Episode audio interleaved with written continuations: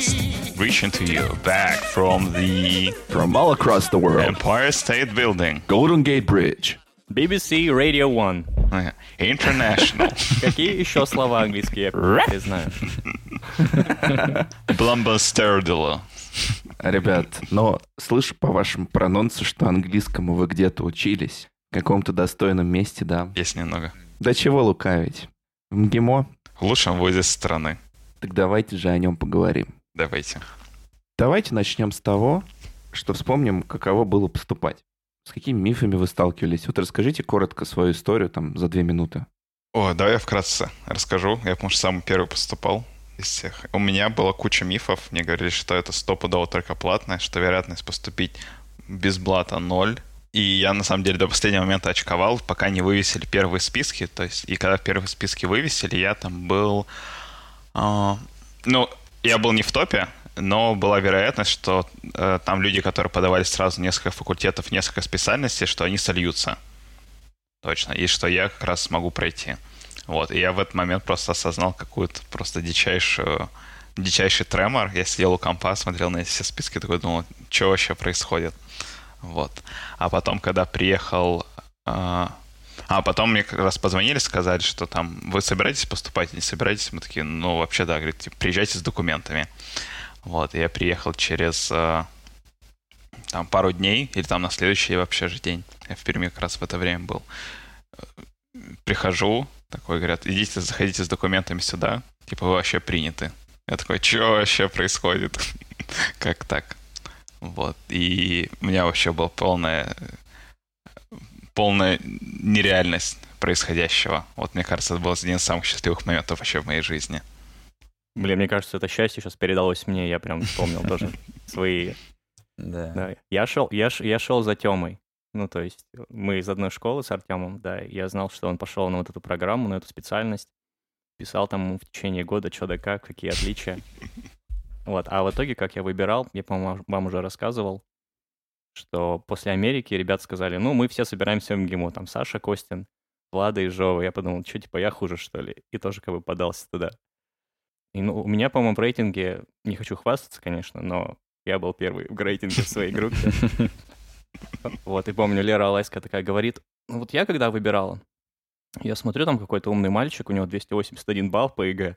Думаю, ну точно, на эту специальность нужно идти. На IT. Вот так. Красава. Меня... Ну, про мифы то же самое. Я с седьмого класса хотел поступить, реально, потому что у меня английский перт, и, ну, вот хотелось это как-то в связке с, ну, не просто лингвистической какой-то, а еще прикладной, развивать в себя. Я пытался участвовать в Олимпиаде, там какая-то была «Два шага до мечты», она называлась. там О, сочинение участвовал в ней. Но это типа на политологию нужно было поступить по ней. А, не, ну там можно было выбирать факультеты. Там отдельно была прикольная история, что я, короче, ну, там, участвовал, не там, одноклассникам рассказывал, типа, вот, там, пишу сочинение, это. Оказалось, что все это время, ну, другой чувак, мой одноклассник, тоже в этой Олимпиаде участвовал, никому ничего не говорил, потом тихо уехал на полуфинал МГИМО и не поступил. Ну, в смысле, по Олимпиаде. Такой смешной был момент. А так, эм, все говорили, что невозможно. Я сдал ЕГЭ круто. Тёма на 281, вообще красавчик. У меня сумма была 275. Я сдал э, язык на 63 балла. Там же ниже 60 ты не проходишь, а второй этап. И, короче, 3 балла эти они мне вернулись, потому что у меня ЕГЭ по английскому был на 97. 3 балла до сотки не дотянул. У меня до этого была областная олимпиада, там 3 балла была разница от первого места. То есть я на все раз по английскому не поехал вот из-за 3 баллов. Но мы теперь в семье говорим, что, короче, 3 балла меня спасли. Ну и я влетел, честно говоря, по-царски. То есть э, с первого... Я помню этот момент, я был в кафешке, какой-то там такой кальянный, провинциальный. Мне звонит брат, который... Ну, все чекали списки, я уже просто устал, пошел с пацанами в кафешку. И мне звонит брат, который списки чекает. Такой, слушай, списки вывесили, у тебя там нет. Я такой, ну ладно. А я еще там в МГУ вышку поступал. Он такой, да ладно, я угораю, ты типа, ты поступил на бюджет. Я помню тот момент, как у меня вытянулось лицо, я встал на носочки и вот испытал такое же счастье, как и Тёма. А ты, Свят? Свет, а ты где был? Я... Я не помню, в какой момент я, я решил поступать, наверное, в классе, может, в восьмом или девятом. Но я хотел поступить тоже через Олимпиаду, потому что так проще всего было. Ну, два пути, да, самых легких, через Олимпиаду и через умники умницы. Потому что мне говорили, что как бы в МГИМО поступить без э, там связи и без денег вообще невозможно. Поэтому как бы я думал, ну окей, раз нет, то надо что-то делать. Умники умницы мне особо не приличали почему-то. А, потому что я смотрел на передачу, думал, ну прикольно так, но не хочу там стоять, как бы не, не вдохновляет. Вот. А, я думаю, ну надо выиграть все раз. У меня тоже в классе 10, когда, по-моему, или в 11, когда должна, я должен был, был ехать, там у меня два предмета, я хорошо всегда писал, это история и язык. Вот, и, и мне надо было цель по, по одному из них попасть на второе место, потому что всегда ехали первое и второе место с областной олимпиады на всероссийскую. И я как бы это сделал, потому что там я занял второе место по истории, но именно в тот год поменяли правила, и поехал только чувак, который занял первое место. И поэтому, и поэтому мой план обломался с, э, с Олимпиадой. Вот. А ЕГЭ я как бы последние два года вообще не готовился. Я занимался другими делами, там, тусовки и так далее. Думал, зачем ЕГЭ как бы готовить. Соответственно, поэтому я ЕГЭ э, написал так себе. То есть у меня по математике было 80, оказывается, это хорошо было, хотя я вообще не готовился. По русскому у меня тоже что-то было типа 80, вот. Ну и по английскому там что-то было, не знаю, 93, по-моему. Я переживал, потому что думал, блин, так не поступишь, но оказалось, меня спас вступительный экзамен по английскому, который был МГИМО, потому что экзамен э, на самом деле легкий, но как-то заморочено, что все его очень плохо пишут, он 60 был проходной. Я написал не на 60, а на 80. И просто я добавил все эти 20 баллов э, к ЕГЭ, и потом как поступил. И самое прикольное было, что мне позвонили и сказали, вы поступили на МЭО IT, это где мы учились с Тёмой и с Тёмой. Я такой, типа, да-да, типа, ну а что, точно, даже не думая, поступил первый, кто мне позвонил. Через день звонят, говорит, вы поступили на МЭО тоже на бюджет. Я такой, м-м-м", начал что-то думать, потом подумал, ну, похер, типа, первое решение, первое решение. И так я оказался на МЭО ИТ. Хотя я когда шел, я думал, что я на МО буду, а потом понял, что мой это шляпа в процессе поступления, и как бы даже не хотел уже туда. Ну, такая вот, такие дела. А как вы думаете, почему мифы эти вот, ну, они у всех были? То есть это что? Это просто те, кому не повезло, они просто оправдывают э, этим свою неудачу, видимо? Вот у меня такое мнение. То есть иначе я не могу это объяснить. Мне кажется, это стопудово из советской эпохи, когда там в советское время это однозначно было там только номенклатура или какие-то реально супер умные ребята из каких-то там московских лицеев и так далее. Я думаю, все очень просто. Люди просто транслируют, ну, как бы без возможности что-то проанализировать и понять, а кто действительно туда поступает и как. Люди просто транслируют те стереотипы, которые есть в обществе. Мне кажется, когда ты попал внутрь, то тебе прикольно осознавать, что ты этот миф как бы порвал и находишься внутри этого какого-то круга, да. И знаете, о чем подумал? Насколько интересно это похоже на а, процесс поступления в а, американские школы. Я имею в виду, раньше было. То есть там реально были diversity квоты. Была квота на девушек, квота на парней и квота на партийную номенклатуру. Потом еще были квоты по республикам СССР. То есть можно было пойти по национальному как бы пути. Довольно диковато осознавать, что, ну, типа, Штаты пришли ровно к тому же, от чего ушел СССР. Но это, это не значит, что это там одно хорошо или плохо, надо смотреть, да, время покажет. Но это, по-моему, как раз то, что в фильме, да, Усманов рассказывал то, что он не прошел по квоте, да, и не в ту квоту подался, он угу. сказал в первый раз. Ну, просто это да. прикольно. Скорее, я, я не делаю выводы, но это довольно забавно. Причем у нас это подается как а, неравенство, которое было устранено. Ну, квоты на девушек, это, наверное, правда жестко. Ну, хотя квоты на там э, граждан Узбекистана, это, в принципе, ничем не отличается от того, что в Штатах происходит. Ну, и в других бизнес-школах. А в бизнес-школах это, наоборот, это diversity, это как очень, бы... Очень, очень интересно, что в ГИМО там порядка 55-60% девушек, да, а в Штатах, наоборот, проблема, что мужчин больше, поэтому их ограничивают и делают, повышают квоты для женщин. У нас как-то наоборот получается очень. Не знаю, почему, с чем связано. Ну вот поступили вы, когда вы внутрь попали, как вот, ну давайте просто вспомним вот эти мифы, которые были. Короче, какие были ваши ощущения, когда вы в универ пришли? Слушайте, слушайте, ну я курсе? был, э, мне помню, самое яркое было что я офигел от фудкортов, потому что я из простой там школы, ну, как простой, хорошей самарской школы, я просто был в шоке, что мне сразу первое, что сказали, там, говорит, а у нас Коста кофе, там, короче, суши, там пицца. И я просто, я ходил и не понимал, как бы, что здесь происходит в этом университете, здесь как бы учатся или столовки разные строят, там, типа, планета суши, еще что-то было. У меня вот какой-то такой переход. Еще была... Вы застали столовку, которая была под актовым залом для мажоров? Да, типа? с кальянами, по-моему, что-то такое. F-кафе. Да. Не, кальянов уже тогда не было, но там, короче, вход был по пропускам тоже. Что на самом деле меня поразило, твой доход или доход твоих родителей никогда не был предметом, ну, типа, обсуждения и выставления и выпячивания. То есть все чуваки, даже которые там, у которых родители из списка Forbes были, они в целом были довольно воспитаны, и ты бы никогда о них не подумал, что там чего-то там происходит. Наверное, это специфика нашего факультета, где мы учились. То есть у нас, наверное, опыт однобокий в этом смысле. Но как бы эти мифы просто полная херня вообще.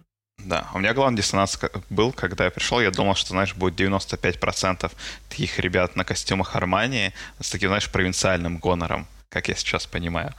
Вот, и 5% будет каких-нибудь ботанов. Оказалось, что там реально людей, которые пытались как-то выпечить и там приходили в университет как в клуб, каких-то там, знаешь, ярких платьях или с ремнями вот с такими вот бляшками, их было супер мало. И как бы это плюс-минус такая ограниченная группа была, которая между собой тусовалась, и все. Как бы большинство студентов были супер адекватные и супер ну, в общем, такие же, как и ты. Ты вообще, я себя вообще не чувствовал дискомфортно в том плане, что, я не знаю, у меня там нету дома на Рублевке, или там мой батя не в списке Forbes. А мне вот сейчас стало интересно пересмотреть, перечитать мою переписку с Тёмой, потому что я вообще не помню, что у меня были какие-то жесткие стереотипы, когда я поступал. Возможно, это связано с тем, что Тёма мне все уже рассказал, что на самом деле там все не так. Либо я посмотрел просто фотографии его из университета, видел, что там окей, обычные нормальные ребята. Меня, наверное, когда я поступал, больше всего поразил просто масштаб этого здания.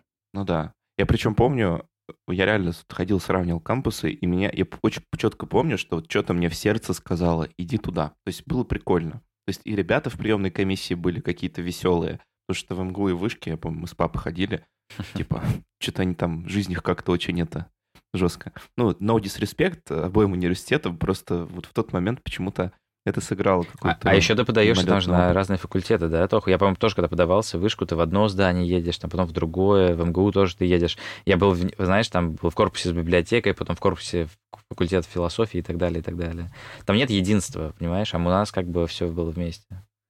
Ну, такой классический вот именно кампус, где все в одном месте и все facilities, да. Кстати, к facilities у меня была претензия, потому что я, знаешь, я представлял, что это будет там, как, знаешь, какие-то реально американские вузы или европейские. Я пришел, и там у нас в некоторых местах в школе было лучше сделано, чем... Ну, то есть еще было вот этот вот осадочек советского ремонта. Он и есть, наверное, до сих пор. Ну да, на каком-то там минус первом этаже или там, где эти пары дополнительные по языку нулевые проходили. Мне кажется, что у меня просто было настолько приятное впечатление от языков, что вот все вот эти недостатки, я их просто не замечал на самом деле. Я очень хорошо помню этот момент, когда ты приходишь в универ и узнаешь, какой у тебя язык был. И это, мне кажется, такая отличительная черта, потому что кафедра, к которой ты потом при, привязан mm-hmm. на все там годы обучения, это часть твоей самоидентификации становится. Как у вас это было? Блин, я помню первую пару самую, английский язык. Мы такие приходим и узнаем, что у нас преподаватель мужчина. Аббасов Рашид Ягубович, ему привет большой. И мы такие, такое бывает вообще. А потом он начал, а потом он начал вести урок, и это был просто кайф. Да, вот это, мне кажется, никто не может перебить. Вот что касается языковой подготовки. Мне кажется, благодаря ей у нас еще тоже маленькие же группы. Это еще добавляете слой такого близкого комьюнити с людьми, с которыми ты учишь второй, третий язык, первый язык. Потому что ты в ней держишься 4 года ведь на самом деле. Ну, 4 или 3, да, когда на втором году начинаешь второй язык. Я помню, как э, я пришел в универ, я проходил там какое-то тестирование, что-то там еще с нами же разговаривали, по-моему, на английском. И, короче, увидел себя, я, я думал связку английский-французский качать, потому что я французский в школе учил, и ну, нормально на нем разговаривал. А я пришел в универ и смотрю, у меня мало того, что английского языка нет. То есть первый курс я не буду учить английский, так у меня первый португальский. Как я высадился от этого, то есть я вообще не ожидал. Но это одна из самых приятных случайностей в моей жизни вообще.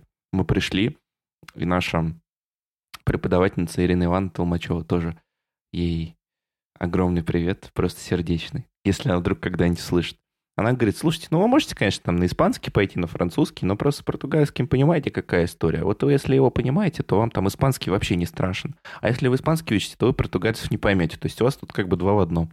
Я подумал, ну окей, остался. И это было одно из лучших решений в жизни. Португальский язык так обогатил э, мою жизнь, что, ну, просто вообще. Я бы никогда не начал разбираться в босса нови, понимать ее слова и всю глубину. Я бы никогда не, не ездил бы в Португалию реально каждый год, вот только из-за пандемии в этом году я туда не поехал. Не знал бы эту культуру и язык. Вообще не представляю, как бы я без этого жил. После школы это вообще был какой-то дивный новый мир. Нас вела французский э, заведующий кафедрой французского языка второй. Она рассказывала, как она Жака Ширака переводила, как она ездила на какие-то переговоры с Таркуновым и так далее. Вот что как типа прекрасные французы, что типа у них такое там восприятие жизни. Вот, и ты там, знаешь, ты читаешь про этого чувака там в новостях и всяких газетах, а тут тебе рассказывают true story из того, какой вообще, как он человек. Это было прикольно. Да, вдобавок к этому еще приезжают постоянно в университет какие-то люди и выступают с лекциями. Я помню, как приезжал Илья Авербух, и я его, короче, спросил, слушайте, скажите, а когда будет э, следующий сезон там танцев на льду или что там было? А то, говорю, вы знаете, ну, мне кажется, их было мало, мы хотим еще, а их там уже 8 типа вышло. Ну, все заржали, он что-то там отбрехался как-то. Смешно было. Но не только Илья Авербух приезжал, конечно. Да, я вот, я вот, кстати, всякие гостевые лекции меньше помню, но вот с кафедрами я с вами полностью согласен. Я помню, когда я получал языки, мне дали английский итальянский, а я хотел очень испанский. Ну, не знаю почему. Потому что я думал, что китайский слишком тяжелый, поэтому возьму третий по популярности язык в мире. А достался итальянский, это просто... Я за это благодарен тому, кто делал это распределение, потому что итальянская кафедра оказалась там просто великолепные люди. Поэтому все кафедры, если она тоже когда-нибудь услышит, все огромный пламенный привет. Там не только история, это просто люди. Мне было счастье ходить на каждую пару итальянского языка, потому что ты заряжаешься энергией какой-то. Ну и благодаря этому, продолжая Тохину мысль, да, там он оказался в Португалии, мы, я в Италии даже вот по учебе просто мы ездили. То есть это такой очень важный след МГИМО в моей жизни. Тема, мы с тобой оказались во Франции и в Испании? Вообще по работе? Или... Нет, я подавался, но у меня, короче, в какой-то семестр были говяные оценки. А, по французскому, собственно говоря, я начал работать параллельно. И, естественно, как бы второй язык куда-то пошел на дно, если не сказать, что на днище. вот, поэтому мне, видимо, не рекомендовали в учебу за рубежом, но я подавался. Я, кстати, был достаточно где-то в шорт-листе, но я на самом деле не а, жалею, что не поехал. Хотя не, на самом деле было бы круто где-то поучиться. Ле Фантомас. Ле Фантомас. Посижу. Знаете, что я думаю? Вот я бы поговорил там о, об обучении, да, там, о программе, о ее плюсах и, конечно же, о минусах, которые есть. Но перед этим, переходя к этой теме, вот мысль у меня такая, что языки — это не просто техническое владение языком, но на самом деле это гораздо шире. То есть я вспоминаю, понимаю, что мы там, ну как бы, у нас была роскошь условно а, переводить в неделю там по 4-5 текстов из Economist, из Financial Times, там из, э, в принципе, порой даже из изданий любых как бы достойных, которые тебе самому лично интересны, если ты считаешь Economist как бы помойкой, да, коей она является. И это позволяло тебе, во-первых, э, иметь актуальную картину того, что происходит в мире, вот. Потому что даже на португальском языке э, мы переводили постоянно мировые новости и, в принципе, были в курсе всего происходящего в международных организациях, в экономике мировой и так далее.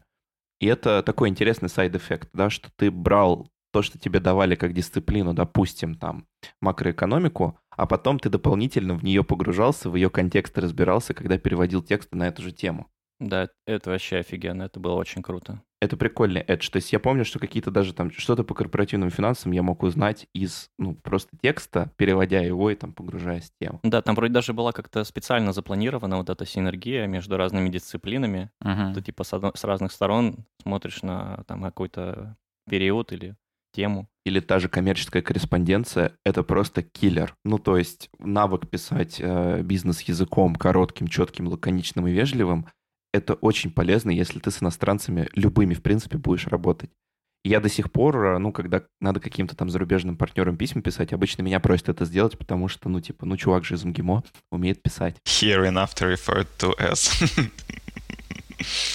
Помните это выражение? Да. Да. Это же, ну, это же просто машина, скажите, просто советская школа вот это вот шаблонов гениальных, которые тебя заставляют от зубов отскакивать и потом ты выходишь, ты просто непобедим. Наверное. Абсолютно согласен. А мне интересно, конечно, сколько по факту осталось э, той лексики, в которую нас запихивали по коммерческой корреспонденции, эконом-перевод, военный перевод. Я прям не уверен, что большинство как бы то ни было. Потому что мы это не используем каждый день. Но просто это супер полезно как сам опыт и как просто работа с Слушай, языком. оно очень сильно Я- на подкорке остается. Да, я думаю, что неделя-две, и ты там восстановишь, не знаю, процентов, может, 60 знаний. Вы просто понимаете, вы помните разницу между yours, yours faith, faithfully и Ну, yours конечно, когда знаешь sincerely? человека, когда Да. Ну, это ты сам простой вспомнил, чувак. Ну да, но это тебе самое простое. Это вообще не очевидная фигня, чувак. Ну, я имею в виду, там, а, для выпускников других вузов, допустим. Как коносамент. Коносамент, помните, эти consignments, которые, блин, вот это самый трэш, мне кажется, был. Всякие поставки лесопилок, лесопилок, какие-то сроки с да- за задержкой в Токио, еще что-то. Я просто думал, блин, что я пишу просто здесь? Все, бизнес горит, ребята. Не использовал Active Vocabulary. Слушайте, кстати, вот это еще один такой важный момент. Я когда пришел в МГИБО, я был такой просто самоуверенный с точки зрения там языка. Думаю, ну что там язык? Там притом в начале первый курс, если помните, дают супер простую книжку. Ну, чтобы, потому что все приходят, некоторые люди не очень хорошо язык знают, и дают супер простую книжку. Ну, то есть там базовые вещи какие-то. И я все равно получил за первый, ну, первый квартал, или как назывался, не помню, первый семестр, э, получил типа 78, хотя я думал, что там будет 100. И оказалось, что надо делать все было квизы по Active Vocabulary. Я никогда ничего не учил, просто писал, как мне думается. То есть все было правильно, но мне каждый комментарий был «This is not Active Vocabulary». Вы знаете, я вспоминаю, вот бывали дни, когда, короче, а, у тебя там первая пара, ну, какая-то другая, потом идет, короче, комбо. Сначала португальский домашнее чтение, потом английский коммерческая корреспонденция, потом португальский военный перевод, и потом еще третий язык, у меня французский был, типа идет пятой парой. Ты думаешь, а я на экономиста вообще учусь? или кого? Я вообще считал часы по этим. У нас же, помните, дипломы выдают, там часы написаны по языкам. Но у нас там больше 50% это языки, чем все остальное, что мы получили. Хотя major, ну, то есть главная специальность у нас экономист, правильно? Ну вот английский, английский язык 2000 часов, без учета военки. У меня с учетом военки на четвертом курсе было пар английского языка больше, чем дней в неделю. То есть у меня в несколько какие-то дни было по две пары языка. Ну, военка была два или три раза в неделю, не помню. По-моему, два, да? Два раза в неделю. И Два раза в язык неделю 5. еще в каждый язык день. 5. Да. То есть получается Ну вот. 7, да. 7 плюс еще 2, если у тебя второй язык есть, это 9, и плюс... А, нет, подожди, 3, второй язык это 10, и плюс, если у тебя третий язык, еще 2, получается 12 пар в неделю языка. Ну, это, собственно, было единственное, за что тебя могли выгнать из МГИМО, если ты не учил язык. А на все остальное, Кстати, по поводу языка, мы когда сдавали итоговый уже на четвертом курсе экзамен, э, кажется, там я впервые обнаружил чуваков, которые там могли учиться в универе. Я, короче, понял, где находились мажоры все это время. Они просто не ходили в универ. Я встретил чувака, которого видел реально ноль раз на каких-то лекциях или еще что-то. в смысле, своей академической, Нет, нет, не настолько. Нет, но мы там сдавали, по-моему, несколько академок вместе, ГОСы. И, и, короче, из другой академки я реально знал всех, кроме одного чувака. А чувак просто реально не ходил в универ все это время. Ну, короче, здесь, конечно, тоже был вопрос, но он очень очковал на ГОСах по сравнению со всеми остальными. И когда ему там поставили три, он такой, yes, супер, фартануло. Так что такие кадры на самом деле тоже были, но там, знаешь, исходя из э, убеждения, что это там 50-70% от общего от общей популяции паци- пациентов, хотел сказать, от общей паци-. Что это 50-70% от общей популяции студентов, это ни хрена не так, это там максимум может быть один-два человека на весь курс. Ну, вот это, кстати, очень хороший, да, вопрос. Но в мире миф, который я тоже слышу часто, что типа 50-60% людей по блату, которые ничего не делают. Но это полная ерунда. Как бы совершенно не то, что мы видели. Это была такая тема, что э, когда я в Оренбург приезжал на каникулы летние, мне говорили друзья, ну что, сколько сессия стоит? А, да, да, да. Потому что это настолько нормально как бы заплатить деньги за то, чтобы получить зачет, а для меня это просто дикость была. То есть ни, ни рубля не заплатил. Это самое главное, я как бы не видел этого. То есть тоже все говорили, да ладно, покупается. Я как бы все зачеты, особенно по языкам, да и вообще по любым предметам, строго, четко оценивались. И как бы там никуда... Особенно, помните, был Горбанев по регионалистике? Как бы от таких чуваков никуда не убежишь. О, да. И ничего не предложишь. Ты должен знать, мать его, Сгребет каждую страну в Африке. Да. И, и, и, и, и, и все редкоземельные металлы, которые там добываются. Нет, ты просто экзамен должен, должен сдавать комиссаровый. А, Но тут как бы не было вариантов. Я все-таки... Я, все пытались к ней попасть, но тут уж как это повезет. На самом деле, по редкоземельные материалы, я реально понимаю, почему как бы у него так бомбило, потому что Сейчас война в Африке как раз за них и идет. Есть он там, наверное, промышлял, такой, говорил всяким нашим госкорпорациям, куда, кого засылать, где договариваться. Ну ладно, языки обсудили более-менее, но по-любому к ним еще вернемся. Давайте про остальную программу поговорим. Вот ваши впечатления, насколько она сбалансирована, насколько она там разумна? Помните, я как-то вам выкладывал свой анализ программы, точнее диплома. Вот, я там просто решил оценить экспертно, типа, насколько качественно требуются от тебя там аналитические навыки по дисциплине. Вот у меня получилось, что, в принципе, никакие не требуются на 60%, на 60% а, дисциплин по времени. 35 среднее требуется и 7% высокие выше среднего. Это типа математика, да, там финансовая какая-нибудь. Эконометрика, эконометрика 2, да, вот это вот все. Да, да. Ну, не знаю, когда вот я это понял, осознал, это для меня был какой-то неутешительный, наверное, вывод. Ну, то есть это я замечал и во время учебы, то, что часть предметов можно было просто исключить с программы. Вот, но действительно это факт, я думаю, что куча времени мы просидели просто воспроизводя какие-то документы или главы или еще что-нибудь. Начну с негативного, а потом вернемся к позитивному. Э, но вот, кстати, по поводу аналитической части, э, у меня все одноклассники, ну, там процентов 80 параллельно учились в вышке, и я сейчас смотрю, то, чем они там занимались с точки зрения построения вот этих вот макроэкономических моделей, это было это сейчас абсолютно неприменимо в том плане, что этим занимается, не знаю, может быть, там 10-20 человек в России. Там, не знаю, в ЦБ сидят, в Минэкономразвитии, хотя я думаю, даже там люди сидят, которые не знают всех этих вещей. Они просто настолько углубляясь вот в эту вот техническо-аналитическую часть, что, мне кажется, они просто переставали думать, они больше заморачивались на какие-то формулы, которые просто придумали другие люди, вместо того, чтобы думать самим. Мне кажется, здесь как раз нужно найти правильный баланс между тем, что ты как бы должен уметь считать и анализировать информацию, но при этом, что ты сам приходишь к каким-то моделям, и что там то, что кто-то придумал, это, грубо говоря, как хороший пример, на что ты как можешь полагаться и строить свой анализ, но ты не должен на это молиться. И как бы если ты что-то придумал свое, что лучше отражать текущую ситуацию, то там не флаг тебе в руки, иди и делай. Я не уверен, что у нас этому учили, если честно. Ну, а потому что нас не пытались долбить какие-то вот эти вот э, Black Shoals и прочие модели, типа, что вот, ребят, вот это так все работает и все. Потому что я сейчас по работе сталкиваюсь, там ты можешь придумать любую модель скоринга, оценки и так далее, как бы исходя из того, что там у тебя какие данные есть, что тебе в голову придет. И новые данные появляются с такой скоростью, что ты просто по умолчанию не можешь брать и молиться на одну какую-то модель, которую придумали в 80-х. Логика очень правильная, только универ ли тебя этой логике научил?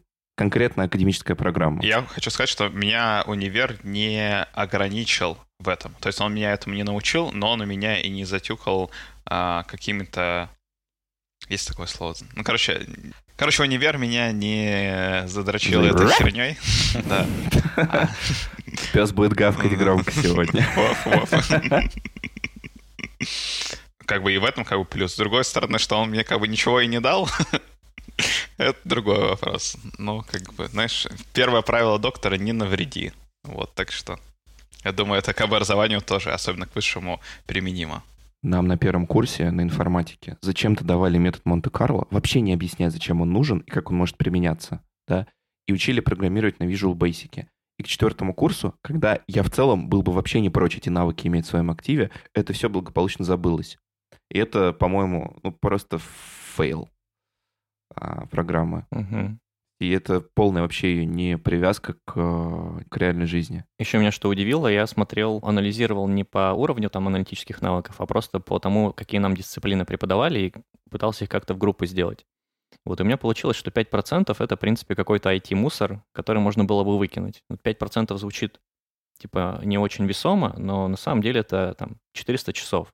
В течение года каждый, ну, каждый день по типа, часу. больше. В течение 400 дней это типа по часу, да. Это дофига. Что я мог научиться за эти 400 часов в год, да. Но с другой стороны, Тём, чего бы ты мог научиться там вместо часов вечеринок? Как бы такой вопрос.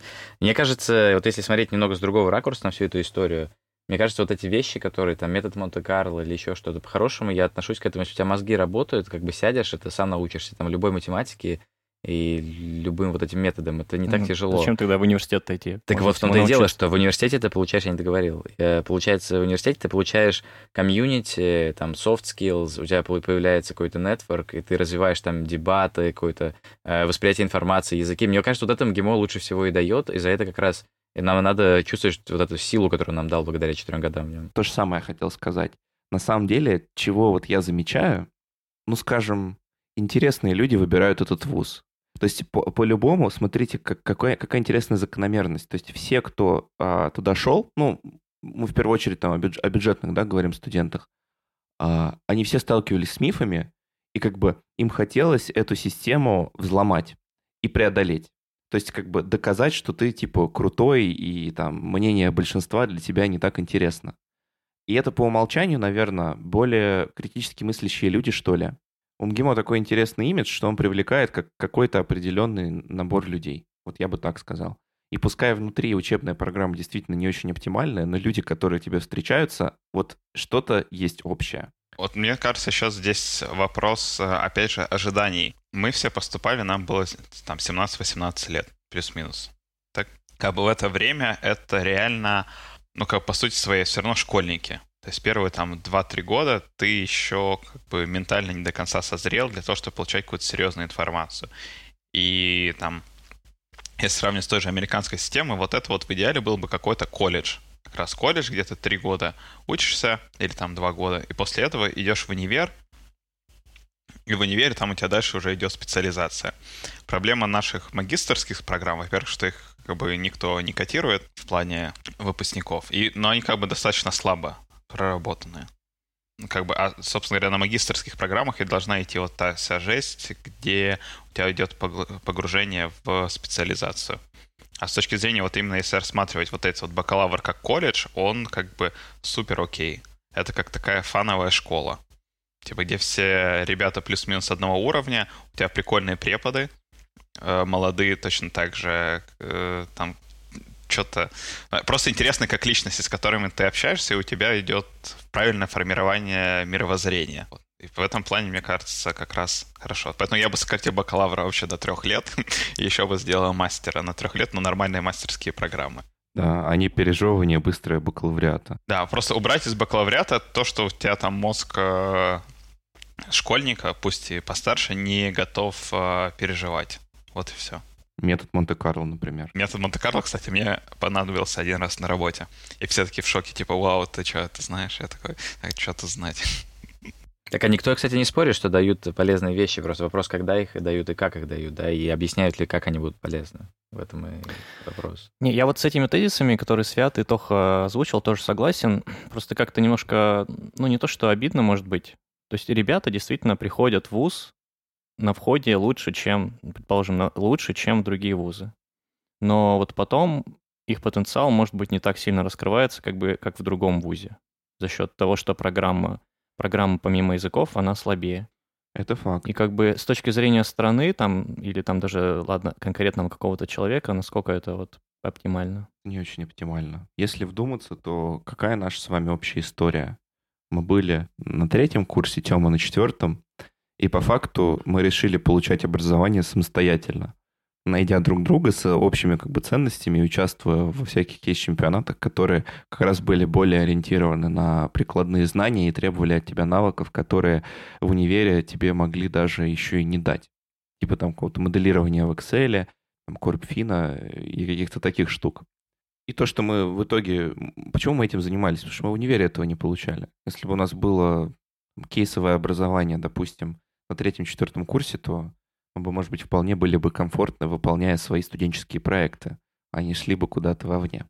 Тоже сигнал определенный. Здесь как раз то, что мы обсуждали на подкасте с Светом про американское образование, в том, что очень мало практиков в универе. У нас было, по-моему, два или три препода, которые реально практиковали, еще параллельно а, преподавали в университете. И они были топовые. То есть они, у них как будто было какое-то совершенно ясное мышление. То есть они тебе не лили вот эту вот э, воду из учебников. Они супер четко все доносили, даже там, несмотря на то, что это были какие-то супер академические дисциплины, типа история эконом-учения. И как бы недостаток вот этих вот практиков, которые тебе рассказывают, как бы, а что будет происходить за вот этими вот академическими дверями, когда ты отсюда выйдешь. Мне кажется, вот это то, чего не хватает, и то, что точно нужно развивать, как-то привлекать и делать какие-то incentives для того, чтобы люди приходили и читали эти вещи. Я, я вспомнил, все-таки все была у меня одна пара, где нас учили кейс-мышлению. Просто там препод заболел, и его заменяла девушка. А девушка, знаете, кто была? По-моему, основательница этого, как он, стартап? Elementary. Elementary, да. И там она нас что-то спрашивала, типа, вот рынок там еды. Как он будет развиваться там? От чего, типа, цены зависят на то, на все? Еще у нас, ну, классный был кейс, но это все, по-моему, частная инициатива выпускников, когда приходил консультант BCG Евгений Акулич и делал студенческий проект. Это было очень интересно. Ну, супер полезно, потому что благодаря этому там некоторые люди в том числе попали в BCG после этого. Мы делали это с вами на третьем курсе, кто-то был на четвертом. И, ну, и Б это было супер полезно, мне кажется, для нас, для развития скиллов, как в команде работать, как работать над каким-то консалтинговым проектом, как работать с консультантом. Ну, очень полезно. Это факт. У нас э, вот у нас же группы были, мы же не в четвером были, по-моему. Мы были разбиты, да, на стримы на какие-то. У меня там был стрим по карьере, у вас другой какой-то, у кого-то еще какой-то, наверное, да. Я просто помню, что там у нас две девушки было в группе. Одна в Гугле работает, другая в BCG. Ну, то есть э, шли туда мотивированные ребята, которые потом а, карьерных успехов добились. Кстати, сейчас такая мысль у меня пришла, что вот э, на MBA 30% симуляций. Если вспомнить, у нас же в МГИМО было куча всяких дипломатических штук, типа там модель ООН. Это же симуляция считается, правильно, Свет? Ну, можно назвать, просто без там такой классной инфраструктуры, наверное, но в принципе, да. Я просто ни разу не участвовал, к сожалению, в модели ООН. Я тоже даже не знаю никого, кто бы участвовал там. Ну, вот это в основном другой факультет был. То есть наша перспектива, она очень однобокая. То есть мы вообще не знаем, что творилось на МБДА, например, или на да, ФП. Да, да, я вот хотел как раз про это заметить, что вроде бы университет один и кампус один, но все равно факультеты так разделены, что мы и классы, и даже у нас нет вместе классов с МБДА. Это, это обидно, потому что нетворк мог быть намного круче, если бы они мешали людей. И мы как-то отрезаны, да, были от всех, от МО, от ФП, МБДА и так далее. Это был интересный опыт для меня на военных сборах. Я очень как-то попал вообще отчепенцем, то есть там с моего факультета, ну, с потока, вообще с курса, по-моему, никого не было в моем взводе на сборах на военных. Потому что я по военке шел как португалист.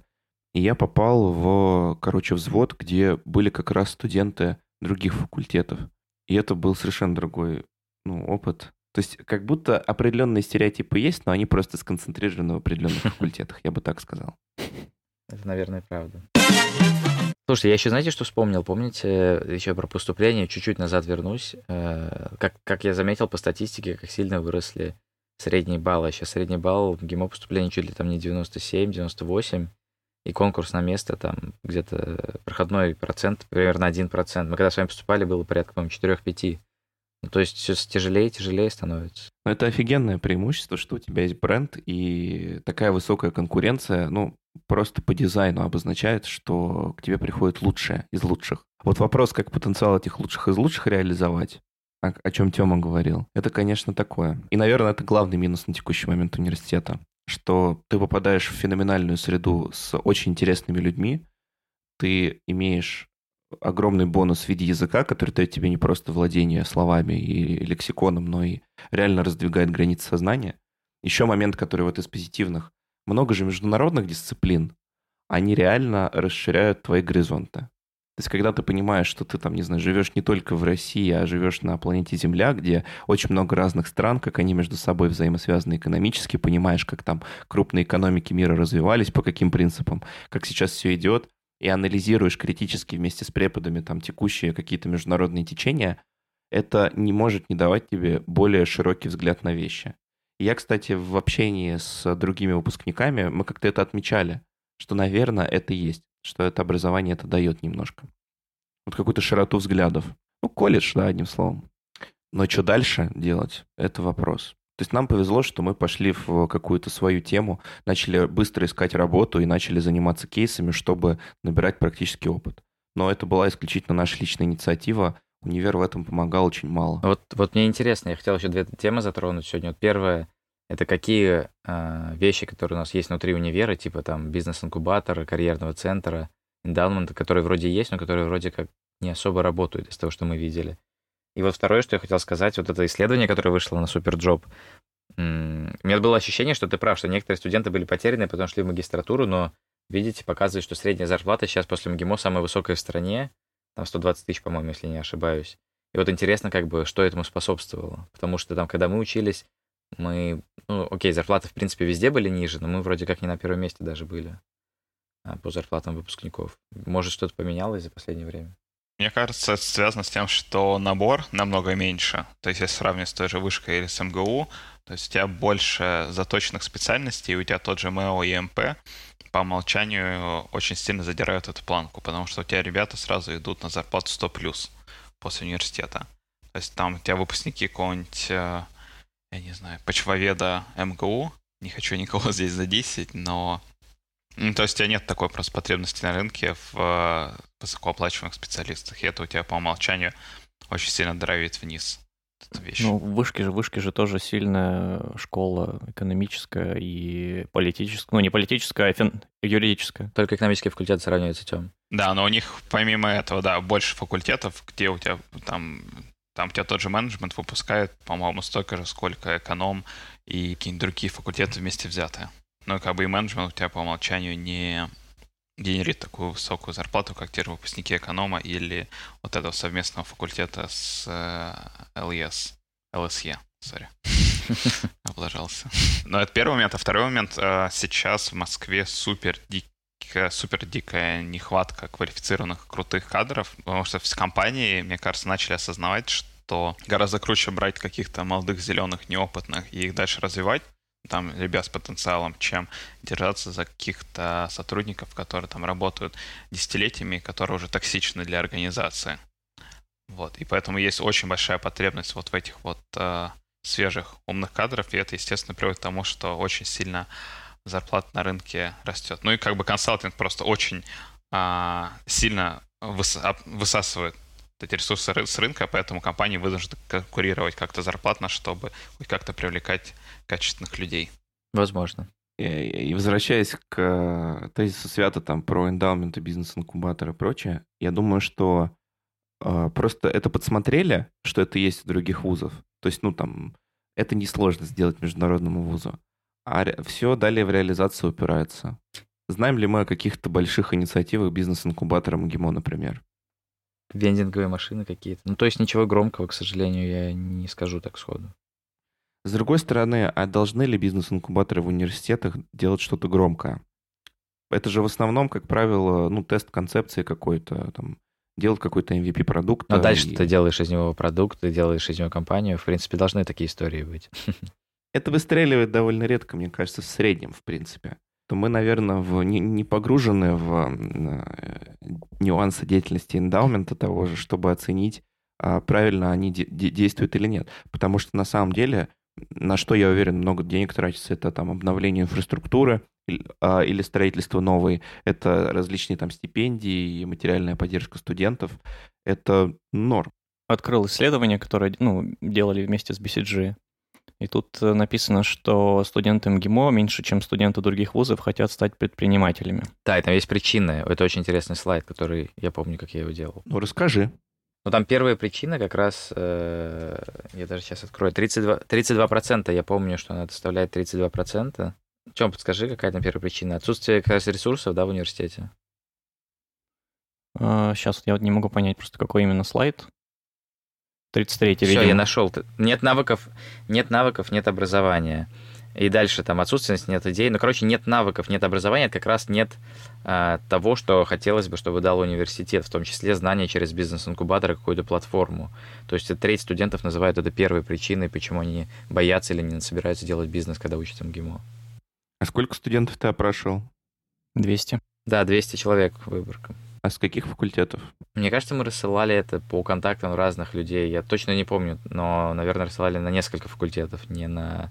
Только, наверное, еще связанные с экономикой. То есть, возможно, мой еще был. И какой у нас еще был второй? А, помните? ИВС? что-то такое. Был какой-то факультет. ПЭК. Институт внешнеэкономической связи, да. Но, мне кажется, МО просто по умолчанию, у тебя люди, которые идут туда, у них есть четкая карьерная задача.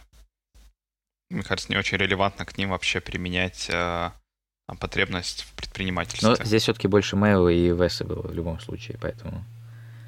Сейчас вопрос не идет не о качестве входа N, а о качестве просто, ну, как бы, вывода. И как бы кстати, по поводу предпринимательства, э, здесь, мне кажется, нужно просто создавать какую-то культуру и среду, чтобы у ребят было большое количество кейсов, и то есть это была как а, стандартная тропа. А у тебя в любом случае третьекурсники общаются с четверокурсниками, четверокурсники с выпускниками недавними, и как бы все плюс-минус пытаются понять, кто куда как устраивается. И пытаются повторить эту модель, а не придумывать что-то новое свое. Если у тебя там будет хотя бы 20-15% ребят, выпускников своими успешными стартапами, там явно будет создавать среду, и люди будут этим интересоваться. Так люди интересуются консалтингом, не знаю, как попасть в МИД и прочими вещами. Да даже консалтингом не интересуются. Я смотрю выводы по частным компаниям, и говорится, что причина проблем в том, что у студентов нет знаний о рынке труда и возможностях трудоустройства из-за того, что отсутствует возможность стажироваться в учебное время. Вот мой конкретный кейс, ну, у вас же тоже это было. У меня, короче, второй семестр а, четвертого курса, я в универе вообще не появлялся. То есть по а, механике я должен был быть отчислен, но мне повезло только то, что я пошел и договорился с каждым преподом о том, что я не буду ходить к ним на пары, потому что я в крутом месте сейчас стажируюсь, ребят. Ну, как бы войдите в положение. И феноменально было то, это мне потом все говорили, что типа невозможно. Что все преподы, включая даже языковые кафедры, согласились. Спасло только то, что у меня хорошие оценки были. Ну, и я домашки все сдавал. Но по факту а, это практически невозможно. Такая же. И такая же история тоже. И у меня такая же история. Мне повезло в том, что у меня стажировка началась во время зимней сессии, как бы когда не нужно было ходить. Я пропустил, по-моему, только месяц от второго полугодия. Я, естественно, отхватил там по куче предметов за это по голове. типа, например, французского. Вот, но все равно как бы просто затащил то, что у меня хорошие оценки были в зачетке до этого, и плюс там э, понимание с преподами, там с большинством, что как бы я вот тут работаю и как бы надо.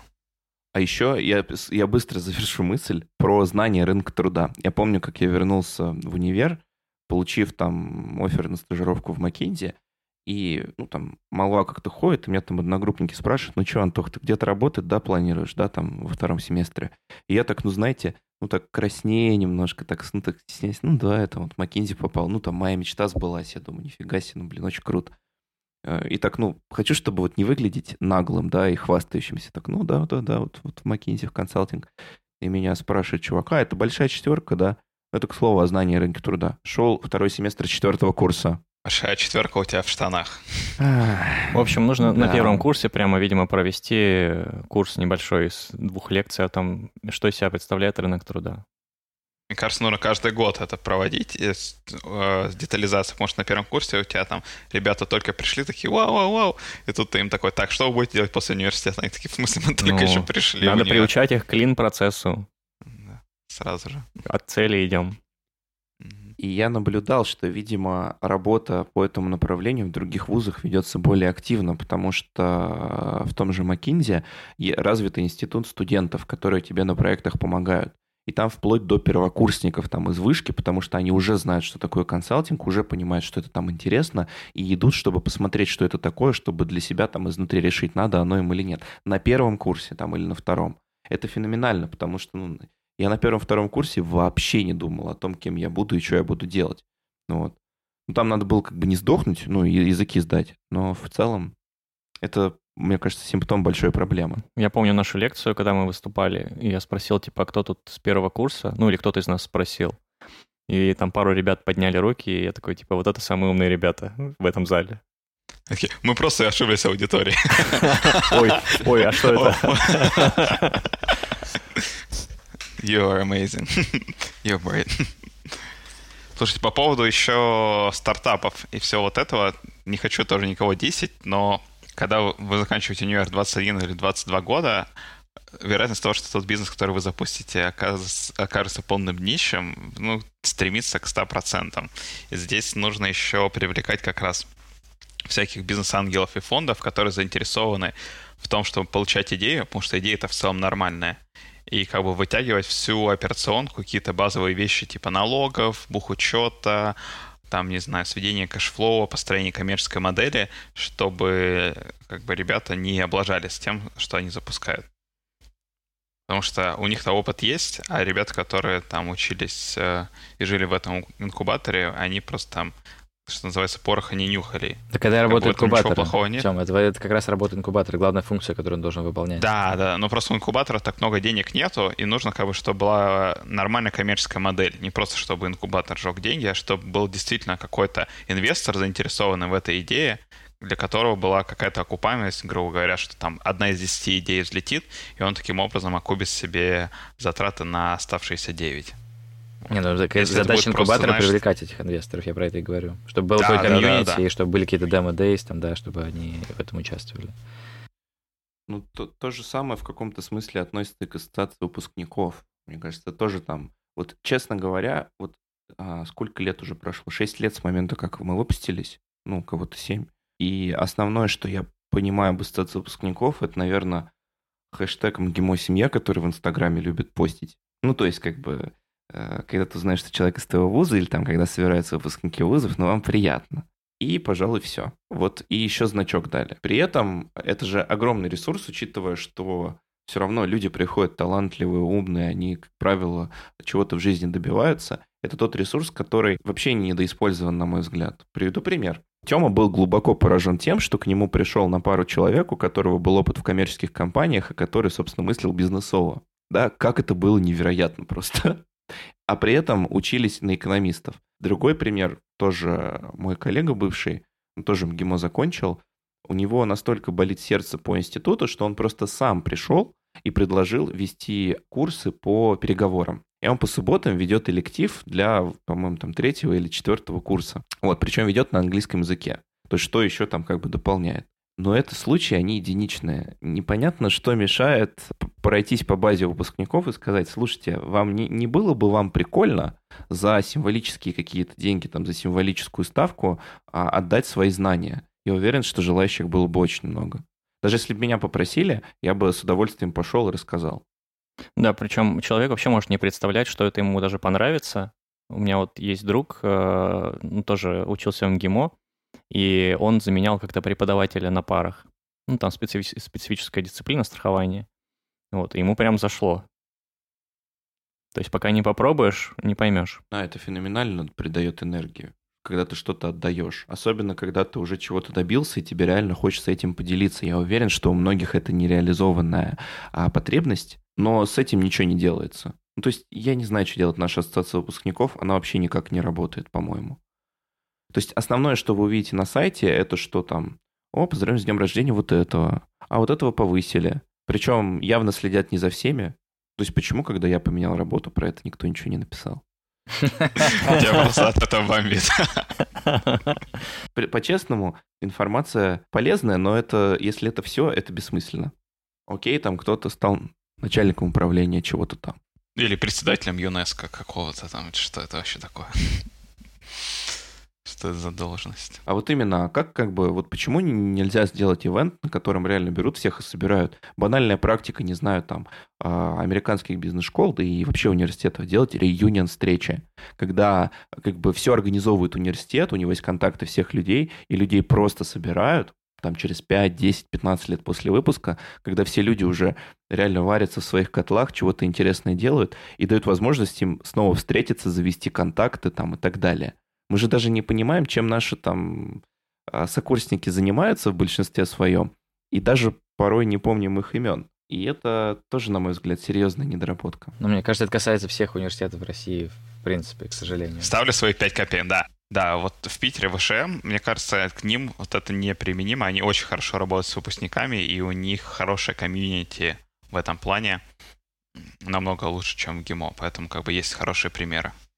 Это правда, и мне было очень больно наблюдать, там где-то я видел э, в соцсетях, что вот там, э, там какой-то, не знаю, там совет выпускников или ассоциация выпускников ВШМ собрались, чтобы обсудить стратегию.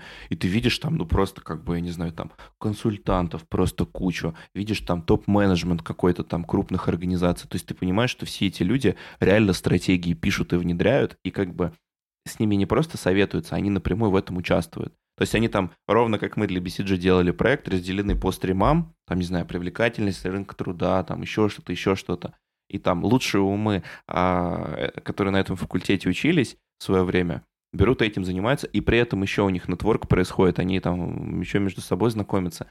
Это реально офигенно. У нас это у нас же тоже стратегию, по-моему, недавно там как раз вместе с BCG, по-моему, и делали. Но это, это несколько другой подход. То есть э, был ли там леверидж а, интеллектуального потенциала выпускников, непонятно. И это грустно, потому что мы можем так же сделать. Я что хотел сказать, что не делается, значит, э, не приоритетная просто задача. Приоритетные задачи, как мы сейчас знаем, это открывать филиалы в Ташкенте и во всех других родственных нам странах. Ну вот это как раз вопрос, опять же, про государство. Так у тебя государство единственный акционер – то у него там задачи по трансляции мягкой силы. Да-да. Воденцова. Поэтому с точки зрения стратегии было бы верно разделить университет, опять же, на два, сделать чисто такой бизнесовый international вуз и сделать чисто как Deep Academia Volume 2, которая будет э, плодить свои микрофилиалы по всему миру. Вот, а коммерческую вот эту вот школу сделать ее как-то более независимой. Что скажешь, Свет? Ну, есть такой кейс, но это занимает время, надо строить будет. И тут ты говоришь пример, типа, бизнес, выделенный отдельно, который, наверное, даже громче, чем сам универ.